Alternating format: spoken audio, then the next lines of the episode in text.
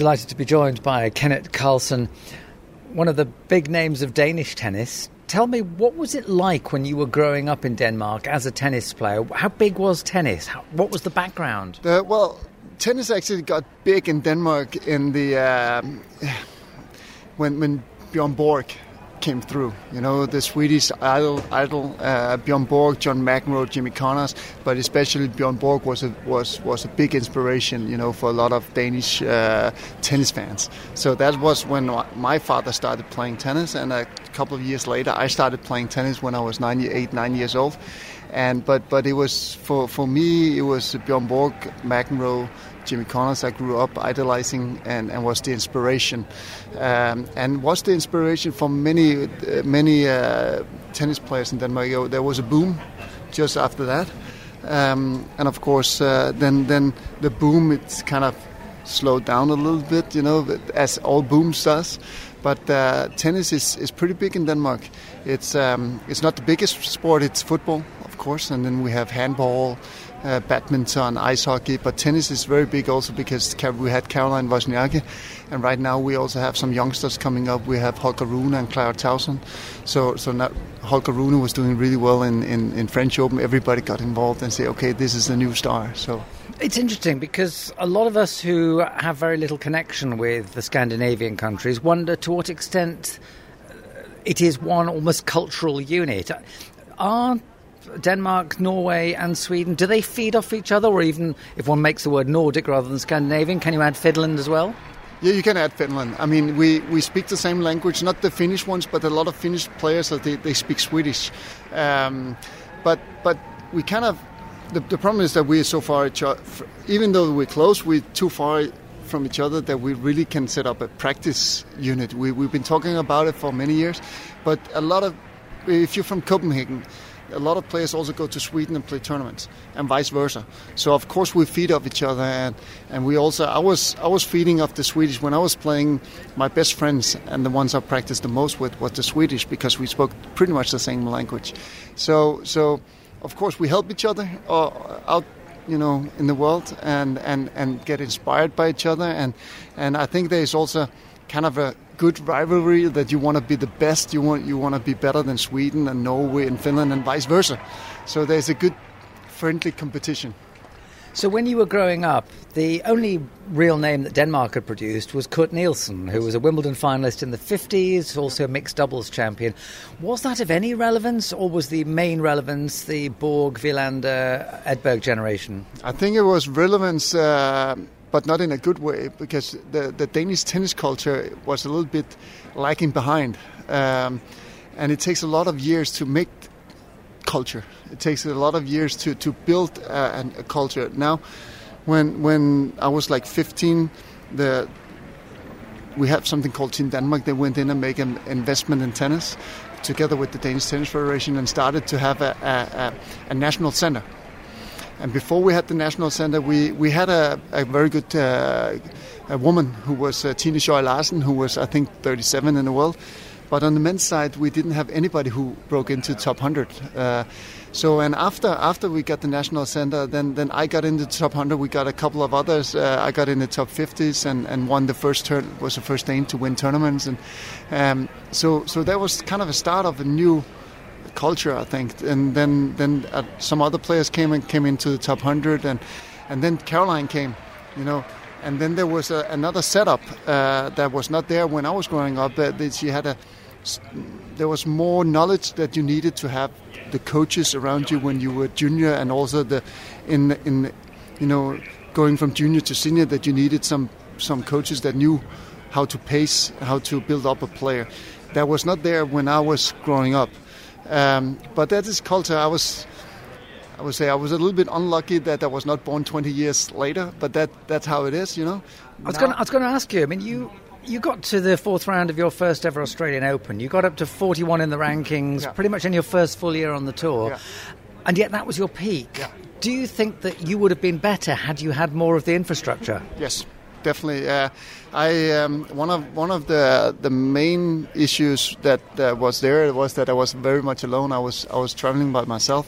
I had the national coach maybe four to six tournaments a year, and I was playing like 38, uh, um, 28, 30 tournaments a year, and I was like, I was all by myself, so I, I played a lot of tournaments, and then all of a sudden, then. Um, I was very lucky at that, that time. Jim Courier's coaches, Jose Higueras and Brad Stine, at that time came to me at uh, Rome and asked me if if uh, if they could uh, if I wanted to to be in the team because they wanted to build a new player who could become a world star and be number one in the world and win uh, Grand Slam. And I, I, thought it was a good chance to, to, to work with some great coaches and a good uh, player like Jim Courier but for me it was just the wrong thing. It's not it's not their fault. They were very good coaches and everything but it was just you know then i had to go three months to america. I was already tired because i had one and a half year where i was playing pretty much everything. I was playing on confidence you know i went from nothing till 66 on my first year you know it's kind of explosive career.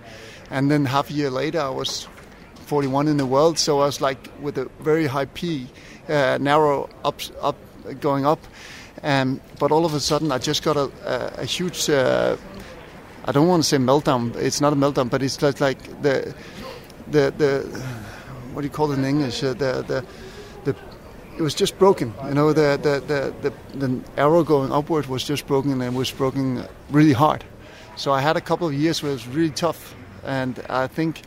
I, I, don't want to say I never recovered, but I never. I don't think I got the full potential out of my talent, uh, and I, I, was just lacking. I, I used to co- compare myself with not Roger Federer, but his setup. You know, like uh, Roger Federer, he, he came up was a good talent, but he had like Peter Lundgren, Peter Carter. He had uh, some some coaches that knew how to pace him. You know, and he had some good management around, and he was very good also pacing himself. It's not that I'm comparing myself to Roger Federer, but I can also say Caroline Wozniacki. I can say Holger Rune, Clara Tauson.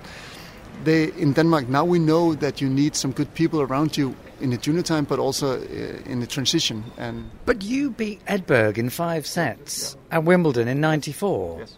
Was there no spin off from that? Did you not get people coming to you saying, "We need to work with this young Dane"? Actually, at that time, I got my personal coach. Uh, but uh, but that was two years later. There was like one and a half years later that uh, you know I was trying to build up my career again. It was not like I was not playing. I was very serious. I was trying my best. But I think just the, the couple, first couple of years after juniors are very much building your character, building your reputation just with yourself, your confidence about yourself, but also the, the, the your reputation with the other players.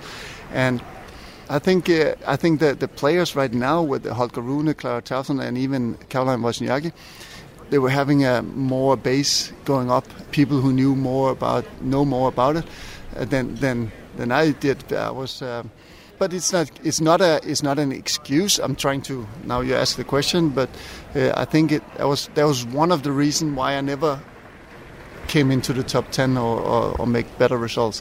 Of course, um, you never know. You never know. Uh, but uh, but I think I was I, I made some wrong some wrong decisions. You know, when I was 18, 19, 20, because I didn't know. Such as? Well, taking the, the coaches going to America instead of instead of having the same coaches, if I already had the team around me when I was 16, 17, 18, 19, 20, then I ne- I didn't need a new coach. I didn't need a new coach after the Americans. You know, I had somebody who knew me really well and could build on the foundation that I already had instead of going out and have something new. Okay, so you felt you didn't quite get what you needed, and yet the moment you stopped playing in 2007. Mm you started working with uh, Caroline Wozniacki. What were you able to give her based on your own experience of what you didn't get? Well, I think in, on my coaching career, one of the biggest uh, in, um, motivation for me was to try to make the Danish tennis culture better. Try to give what I, you know, give what I didn't get at that time. You know, try of course tennis-wise, but also team-wise. Try to see what what you need both with Caroline, but also with Holger and Clara, what they need to improve all the time. And I think nowadays uh, the team around you and, and the security and, and having somebody that knows you 100% well and knows how to, to how you got to be a good talent, but also build on that day from day by day and not starting new with a new coach. You see many of the many of the, the very good relationships uh, and, and with the, the, the best players they have many times good solid relationship with their coaches and teams. It's not like they change all the time. They have a base that they build on. Maybe they get some changes around the way, but it comes like fluently. It's not like uh, you stop new, stop new. It's like uh, very organic, pretty much. Uh, so you're working with Wozniacki for well, it was longer than you originally intended, wasn't it? You stayed working with her a little bit longer, but at that time you saw the young Holger Rune. What what do you remember about him when you first saw him? Well, I started. Uh, I was with Caroline up to to. Uh, I was with her in the in the beginning of her career and also to the Olympics in, in 2008. And then I st- she started something called Wozniacki Tennis Academy, and I got the, the, the head of that. And and at that time, I got a young Holger Rune uh, on on on the Caroline Wozniacki Academy uh, already at 10, and and you could just feel that he had he had potential. He had. What was it that? Uh, made you see this 10 year old's potential? Yeah, it's what is a talent? It's, it's tough to describe. It's, it's kind of an aura. But, but for me, many times it's very good uh, technique early, very good tactical understanding, very good mentality, and, and, and very good physique that you can see that he has a physique to, to build on.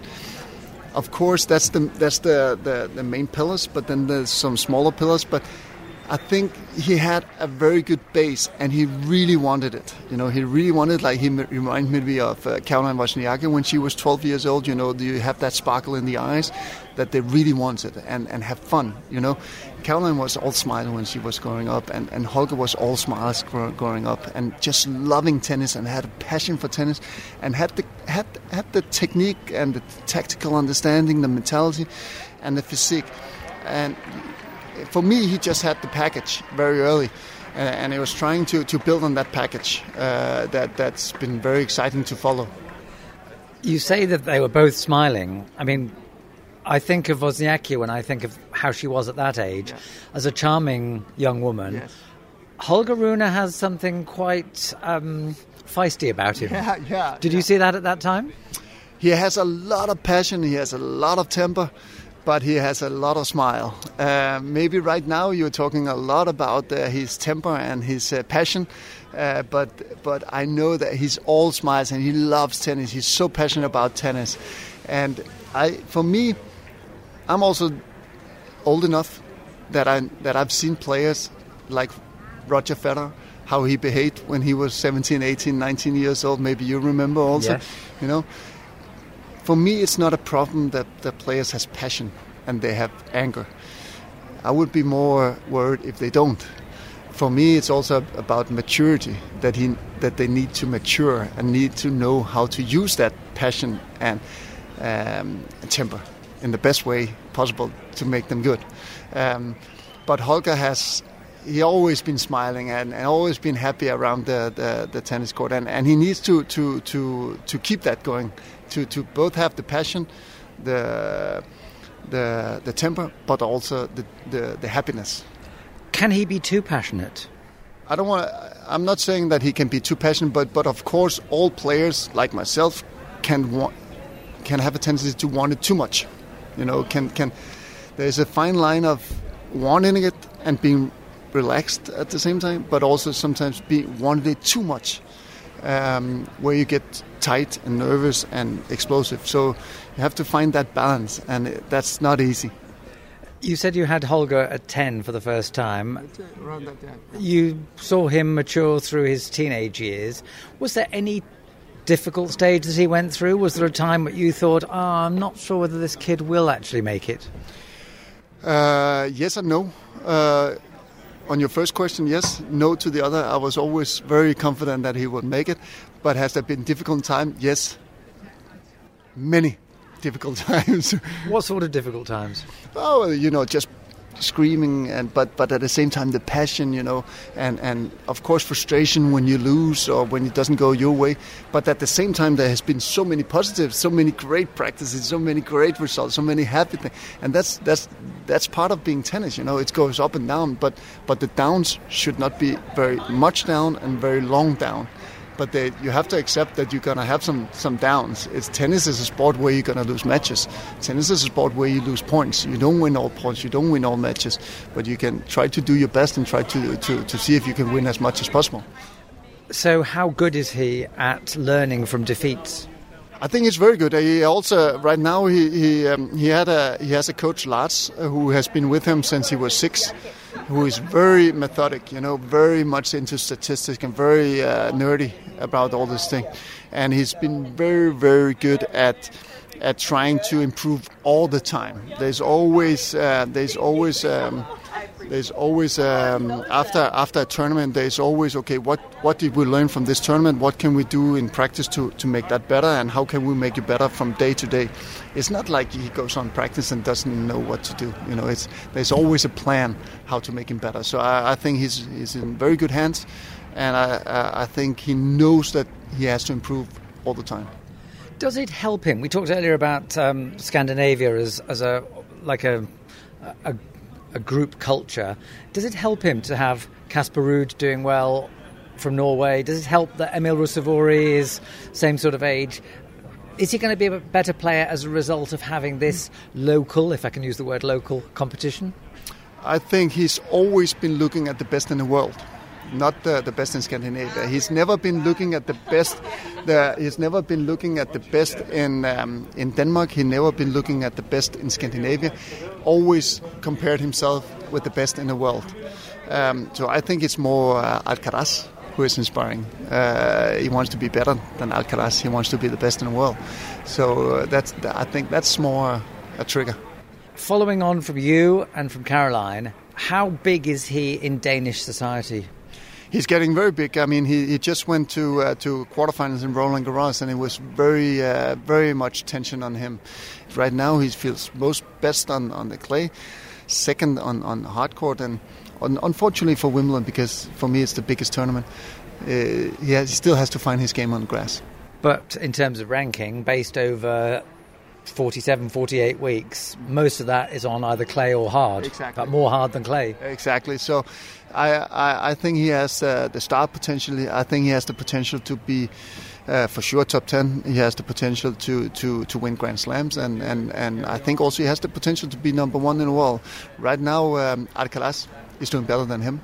Right now, is Alcaraz is doing unbelievable. I, I love uh, the way Alcaraz is playing. It's uh, and he's so good for tennis also. But I think I hope that in my in stomach, I hope that it's going to be Alcaraz and Holger in the future because I think they both have uh, some great, great uh, personalities. I'm not saying that it should be only them. It's not going to, be, but, but I hope those two are going to be big stars because then they can also have a rivalry going. They grew up together. They played double together, I think, in PTS, you know, many, many years ago. And always doing the whole junior career, they were kind of rivals. So it would be nice to see if they could continue that rivalry in the seniors. Do you think that of all the people we know about now, in five years' time, it could be a clear Alcaraz and Rune at the top of uh, men, men's rankings? That's what I think, yes. Uh, you think more than hope? Yes. Yeah. Uh, I think Alcaraz is uh, already there. I think Holger is on the way. Um, and and I think I can see, you know, of course, right now it's still it's still um, uh, Djokovic, and for me, even though they're not number one in the world, uh, for me, it's still the ones to beat in the big tournament is, is still Djokovic and, and Nadal. But they're also getting at an age where they, they pick their tournaments. So it might not be necessarily number one in the world that they're going for, but more, you know, who wins the most Grand Slams. Um, for me, they're still the one to beat, and, and the young guys still have to prove that they can beat them in the big tournaments. Like Alcaraz beat them, of course, in Masters 1000s, but they, he needs to prove that he can beat them also in, in a Grand Slam. Um, but I think, I think, in my opinion, for sure Alcaraz, and in my opinion, also Holger is is, is uh, the future. So when Holger wins his first Grand Slam tournament, what what part will you have played in him lifting that trophy? um, of course, it's him who does all the work, you know. So, so it's it's him who, who, who does it. It's it's him who who, who wants it. Uh, it's uh, all all shine should be on him. But but today it's uh, it's not only him, but but you can see also the players. They they always thank their their, their box because they know that they have a lot of lot of uh, people to to thank uh, because there, there's uh, coaches, there's physical coach, there's many many times also a physiotherapist, there's might, maybe a mental coach, there might be a manager. You know, there's a lot of there might also be a parent. You know, uh, there's a lot of people to to to thank uh, because they they make make it possible that they can shine. Uh, so it's a, it's a, I don't want to say what my part was. I'm happy that I could help him the way uh, those years that I was helping to hopefully to, to build up his character and his, his game style so he has the potential to fulfill his dreams. When you started working with Caroline, you've worked with three promising juniors, Holger and two others. What happened to the other two? They're still playing. One one uh, girl went to college, and uh, the other one is still playing, but but but more for fun. Um, and uh, they were very promising. Uh, but it, it's not easy. It's not easy to become a, a, ATP, a WTA player. So, so it's not everybody. Even if they have talents, you know, you can you can have a junior who has the potential, but you know you need to develop all the time, and it's not everybody who can make it. And also, you know, during during the junior time, also somebody's you might get new interests. You know, you might not uh, be 100% dedicated all the time uh, to to do what's worth. And and also sometimes you are unlucky that you get injured. we one of the, the guy he got a lot of injuries for two three years, which slowed down his progress. And all of a sudden he was not where he used to be. He was one of the best juniors when he was 14 in the world. He was from 2001. But then when he got uh, 14, 15, he had like two, three years where he had a lot of injuries, and that uh, kind of slows down your progression. And then the girl was, was going to to uh, to college. She still plays. She plays on college now.